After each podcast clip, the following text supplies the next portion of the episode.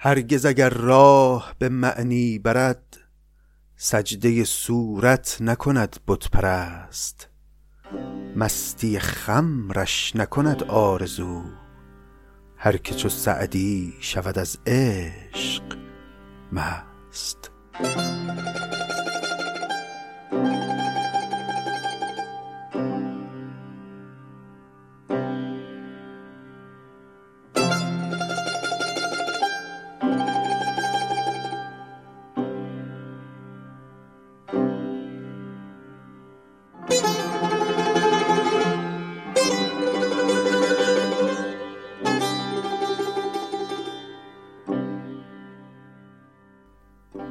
دوستان عزیز و نازنینم سلام. روزگارتون خوش. این سی و هفتمین شماره از پادکست سعدی است. خیلی خوش آمدید. خوشحالم از اینکه دوباره شرایط به گونه ای فراهم شد که بتونیم با هم دمی بزنیم در هوای سخن ناب سعدی بزرگ افسح المتکلمین که درخشان ترین نمونه های فارسی سخن گفتن رو در طول حیات زبان فارسی در کلام سعدی میشه پیدا کرد.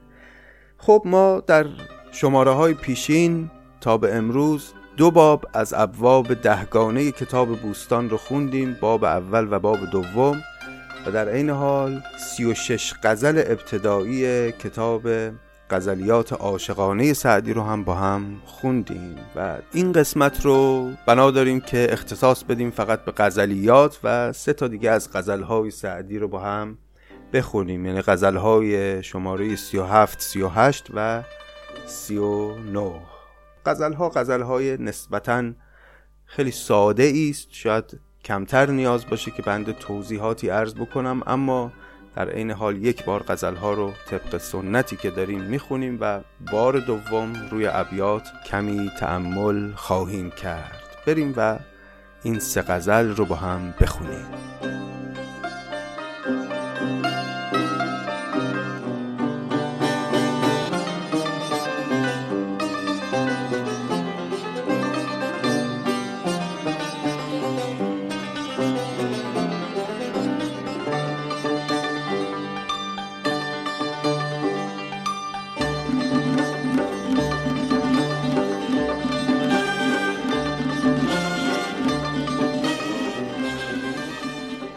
بیمه دی اسپانسر این شماره از پادکست سعدی است.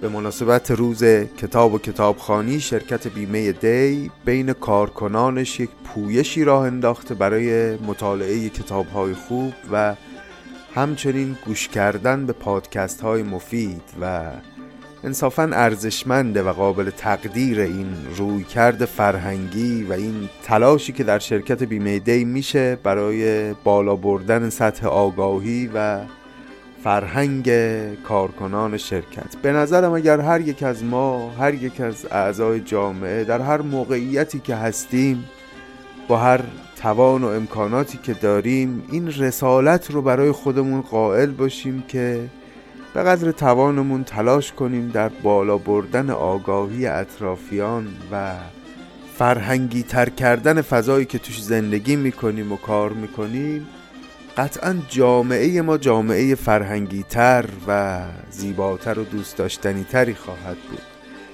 ما هم به سهم خودمون در پادکست سعدی ممنونیم از این تلاش فرهنگی دوستانمون در شرکت بیمه دی.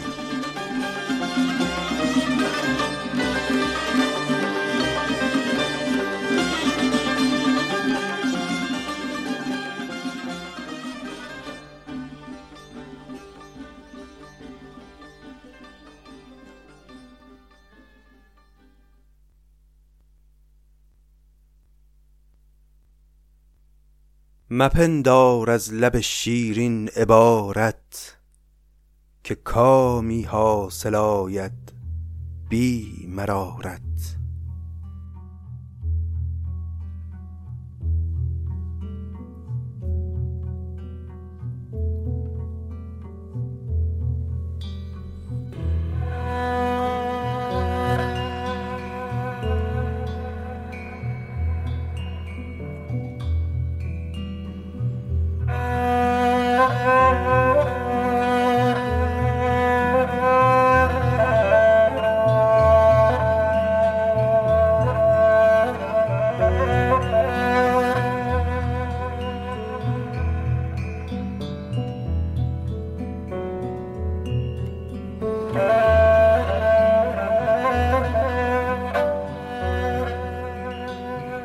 مپندار از لب شیرین عبارت که کامی حاصل آید بی مرارت. فراق افتد میان دوست داران زیان سود باشد در تجارت.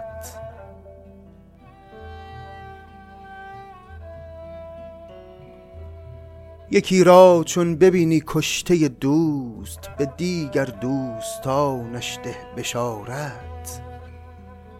ندانم هیچ کس در عهد حسنت که با دل باشد الا بی بسارت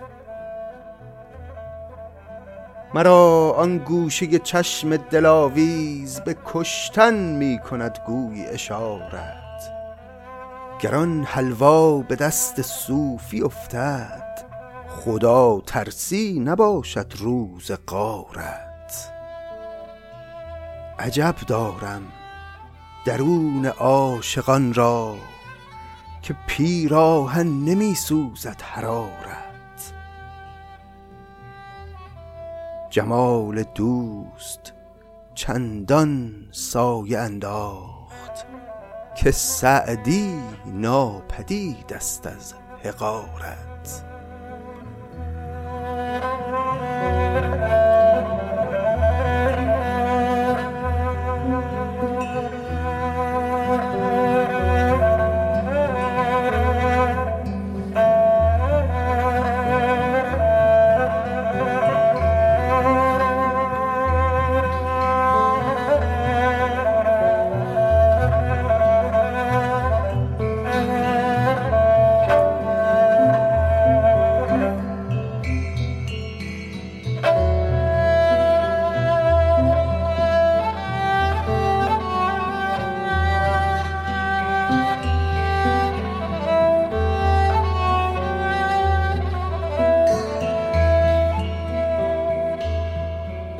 دوستان دیدید که ابیات حقیقتا ساده است و خیلی نیازی به توضیحات بنده نیست. شعر سعدی اساسا حسنش و ویژگیش این شیوا بودن و فساحتشه و کافیه یه مختصری فقط با زبان ادبی آشنا باشیم که به راحتی با شعر سعدی ارتباط برقرار کنیم چون پیچیدگی های مخل در شعر او چندان نیست. و اساسا این فرهنگ معنا کردن شعر که حالا توی کلاس های ادبیات مدارس و اینها هم خیلی مرسومه کار زیاد جالبی نیست. به دلیل اینکه اگر شاعر می‌خواست اونجوری که یه نفر شعرش رو به نصر معنا می‌کنه و میگه مفهوم شعر خودش رو منتقل کنه به مخاطب خب همونطوری می‌گفت. او هم به زبان نصر می‌گفت و اگر بنا باشه مخاطب شعر به زیبایی های یک شعر آنگونه که هست راه ببره راهی نداره مگر این که با خود الفاظ شاعر ارتباط برقرار بکنه و معنا رو از طریق خود الفاظ درک بکنه نه اینکه شعر رو بشنوه و چیزی درک نکنه و بعدش هم یک معنایی رو به نصر بشنوه. اینه که ما خیلی اساسا به این شیوه اعتقادی نداریم چه در آموزش ادبیات و چه در حتی کارهای خودمون در پادکست که اینجا هم سعی می‌کنیم به گونه ای ابیات رو روش تعمل بکنیم که در نهایت مخاطب از طریق خود الفاظ به معنا راه ببره که بتونه زیبایی های موجود در ابیات رو آنگونه که هست درک بکنه. خیلی ساده است ابیات. مپندار از لب شیرین عبارت که کامی حاصل آید بی مرارت. هیچ خوبی و زیبایی هیچ ارزشی در این دنیا نیست که بدون سختی به دست بیاد. و اگر کسی بخواد کامی از لب شیرین عبارت اون لبهایی که شیرین سخنه علاوه بر اینکه خودش شیرینه شیرین سخن هم هست عبارات شیرین بیان می‌کنه. اگر کسی بخواد از این لبها کامی حاصل کنه باید مرارت و سختی رسیدن به وسال این لبها رو تحمل کنه مپندار از لب شیرین عبارت که کامی حاصل آید بی مرارت. فراق افتد میان دوست داران زیان و سود باشد در تجارت. این حرفم در ادامه همون سخن بیت اوله که این سختی ها این رنج ها این فراق ها این زیان و سود ها طبیعی است در راه عاشقی و طبیعی است که در راه هر چیز دوست داشتنی و خواستنی انسان رنج و سختی هایی رو تحمل بکنه. یکی را چون ببینی کشته دوست به دیگر دوستانش ده بشارت. ندانم هیچ کس در عهد حسنت که بادل باشد الا بی بسارت. در عهد حسن تو در روزگار زیبایی تو که زیبایی تو داره جلوه می‌کنه مگه میشه کسی بادل باشه؟ یعنی بیدل نباشه یعنی عاشق نباشه. مگه کسی می‌تونه دلش نره برای تو؟ همه برای تو بیدلند. الا یک نفر اون کسی که بی بسارته کوته بینه. چشم دیدن زیبایی ها رو نداره. به قول خود سعدی اهل نظر نیست. و قدرت زیبایی شناسیش آنچنان نیست که زیبایی تو رو درک بکنه مگر اون چنین آدمی باشه و در عهد حسن تو بادل باشه. ندانم هیچ کس در عهد حسنت که بادل باشد الا بی بسارت مرا آن گوشه چشم دلاویز به کشتن می کند گویی اشارت. گران حلوا به دست صوفی افتد خدا ترسی نباشد روز قارت صوفی که خب خیلی به دنبال لذتهای دنیا نیست و به دنبال حلوای معشوق نیست او هم اگر این حلوا به دستش بیفته خدا ترسی رو کنار می‌ذاره در زمانی که وقت قارت کردن این حلواست. یعنی وقت کام جستن از شیرینی های معشوقه. عجب دارم درون عاشقان را که پیراهن نمی سوزد حرارت. بیت زیبایی است انصافا. عجب دارم درون عاشقان را که پیراهن نمی سوزد حرارت. این آتشی که در درون عاشقان شعله می‌کشه اصولا باید پیراهنشون رو بسوزه و من سعدی متعجبم از این که چگونه این آتش پیراهن عاشقان رو نمیسوزونه. جمال دوست. چندان سایه انداخت که سعدی ناپدید است از حقارت. جا حقارت به معنی کوچیک بودن و کم بودن و دیده نشدن. وقتی جمال دوست سایه میاندازه دیگه من سعدی به چشم نمیاد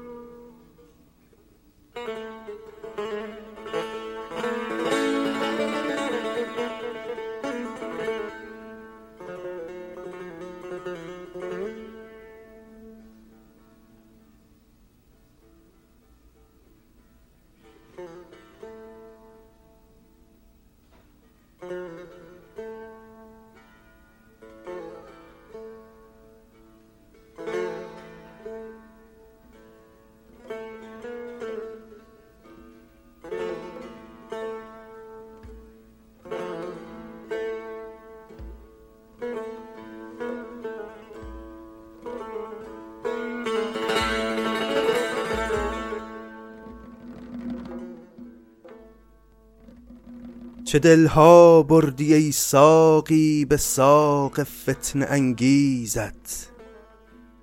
دریغا بوس چندی بر زنخدان دلاویزت؟ خدنگ غمزه از هر سو نهان انداختن تا کی؟ سپر انداخت عقل از دست ناوک های خونریزت. برآمیزی و بگریزی و بنمایی و بربایی. فغان از قهر لطفندود و زهر شکرآمیزت لب شیرین تر شیرین بدیدی در سخن گفتن. بر او شکرانه بودی گر بدادی ملک پرویزت. جهان از فتنه و آشوب یک چندی برآسودی. اگر نه روی شهر آشوب و چشم فتنه انگیزت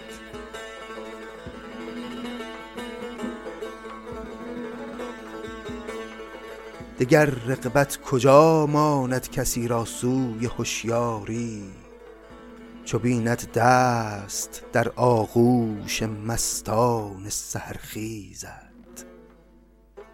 دمادم درکش ای سعدی شراب صرف و دم درکش دمادم درکش ای سعدی شراب صرف و دم درکش که با مستان مجلس در نگیرد زهد و پرهیزت.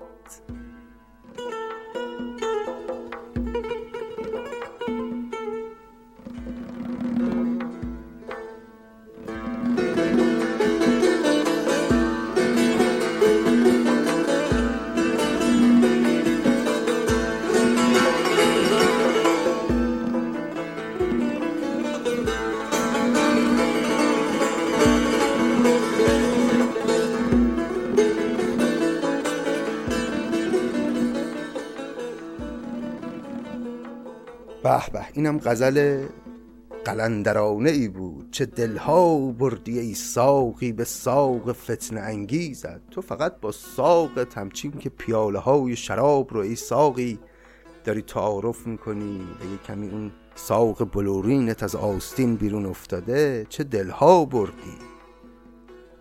دریغا بوسه چندی بر زنخدان دلاویزد دیگه پس حرف بوسه رو نزنیم مثلا چی میشه اگر می‌شد بوسه ای بر زنخدان تو زد. تو که فقط با اندکی از ساق بلورینت این همه دل می‌بری.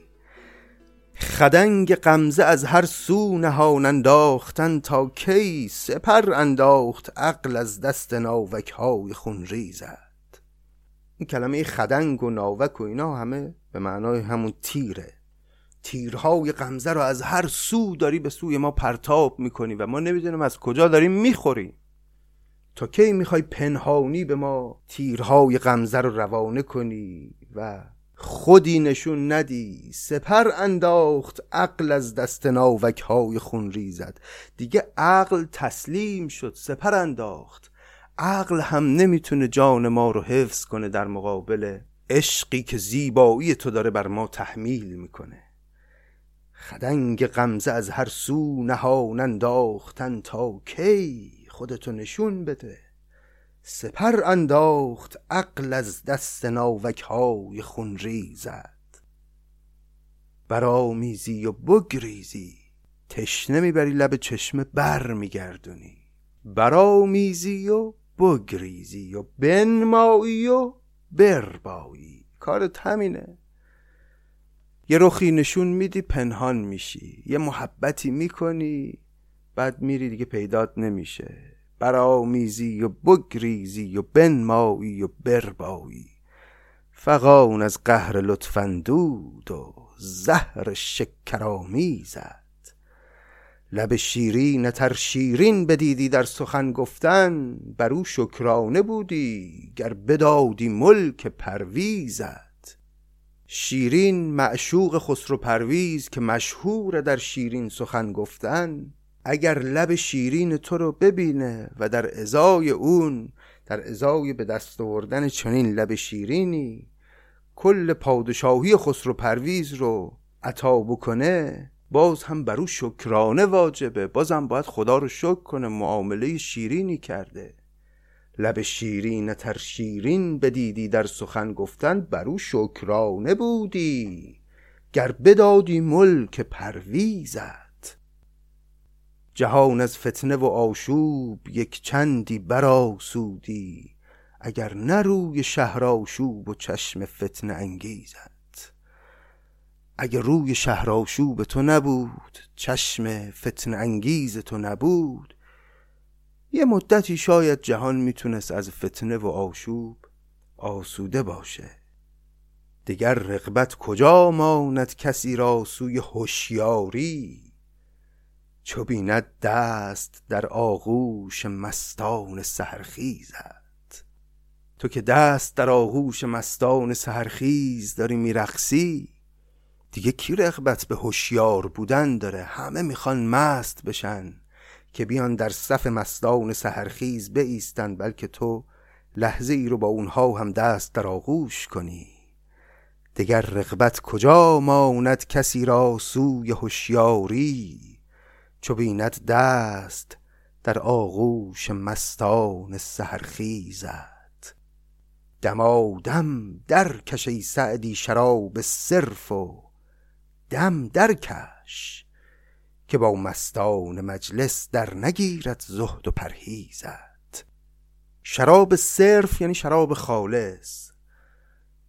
این زهد و پرهیزی که تو داری تقوایی که تو داری سعدی با مستان مجلس در نمی‌گیره. کسی اینجا توصیه های تو به زهد و پرهیز و دوری از گناه رو نمیشنوه. اگه می‌خوای نفست در بگیره به مستان مجلس تو هم دمادم در کش ای سعدی شراب صرف. شراب خالص درکش اونم نکم دمادم درکش پشت سر هم بنوش و دم درکش دم درکش هم یعنی سکوت کن حرف نزن انقدر نصیحت نکن موعظه نکن بسه. شراب بخور مست شو تا تو هم یکی بشی از این مستان و نفست در بگیره به این مستان مجلس. دما دم در کشی سعدی شراب صرف و دم درکش که با مستان مجلس در نگیرد زهد و پرهیزد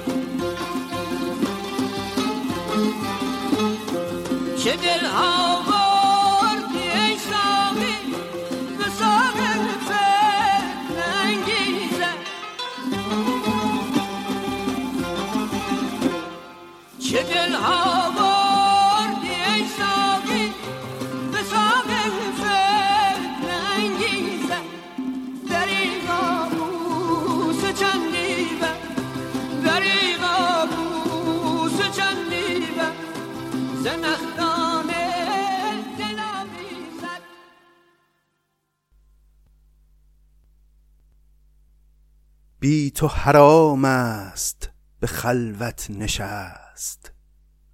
حیف بود در به چنین روی بست.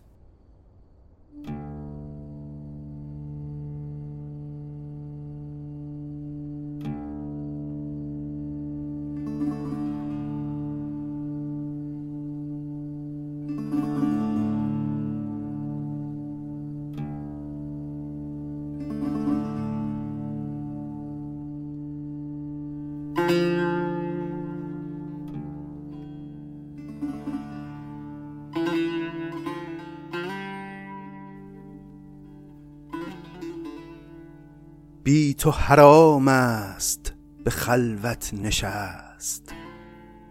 حیف بود در به چنین روی بست. دامن دولت چو به دست اوفتاد گر بهلی باز نیاید به دست. این چه نظر بود که خونم بریخت وین چه نمک بود که ریشم بخست؟ هر که بیفتاد به تیرت نخواست وانکه در آمد به کمندت نجست.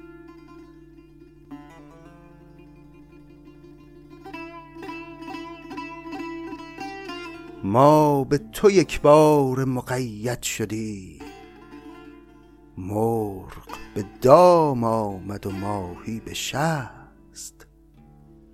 بار مذلت بتوانم کشید. عهد محبت نتوانم شکست. وین رمقی نیز که هست از وجود پیش وجودت نتوان گفت هست. هرگز اگر راه به معنی برد سجده صورت نکند بت پرست مستی خمرش نکند آرزو هر که چو سعدی شود از عشق مست.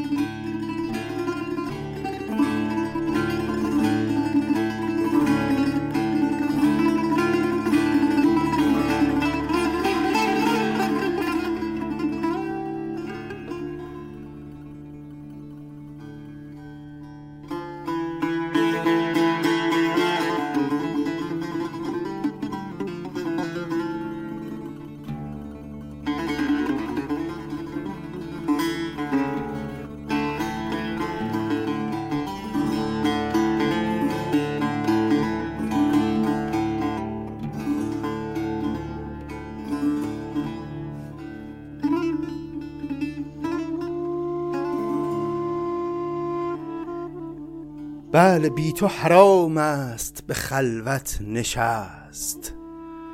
این نشست می‌تونه اینجا به معنای جلسه و دور همی و دور هم نشستن باشه. یعنی بر من سعدی حرام باد که بدون تو بخوایم یه جایی بنشینم و خلوتی کنم. حیف بود در به چنین روی بست. دامن دولت چو به دست افتاد گر بهلی باز نیاید به دست. دولت به معنای خوشبختی سعادت. وقتی یک سعادتی به انسان رو می‌کنه اگر بهلی یعنی اگر رها کنی باز نیاید به دست. این چه نظر بود که خونم بریخت؟ وین چه نمک بود که ریشم بخست؟ این چه نگاهی بود که تو کردی که خون منو ریخت؟ یعنی منو کشت یعنی منو عاشق کرد خون خرابم کرد. به راه جدیدی منو کشوند. زندگیم رو زیر و زبر کرد. این چه نظر بود؟ که خونم بریخت. وین چه نمک بود؟ که ریشم بخست. تو خیلی با نمکی اما این نمکت زخم من رو تازه کرد. ریش من رو بخست. ریش به منوی زخم. هر که بی افتاد به تیرت نخواست. نخواست یعنی دیگه بلند نشد اون کسی که به تیر تو افتاد. وان که در آمد به کمندت نجست. ابیات بسیار شیواست انصافا و توضیح چندانی نیاز نداره. ما به تو یک بار مقید شدیم. مرغ به دام آمد و ماهی به شست. همونطور که مرغ در دام گرفتار شد و ماهی در شست گرفتار شد شستم. ابزار ماهیگیری تور یا قلاب ماهیگیری. همونطور که مرغ و ماهی این گونه به دام افتادن من هم به تو مقید شدم. یعنی در قید تو افتادم در دام تو افتادم. ما به تو یک بار مقید شدیم. مرغ به دام آمد و ماهی به شست. صبر قفا خورد و به راهی گریخت. عقل بلا دید و به کنجی نشست.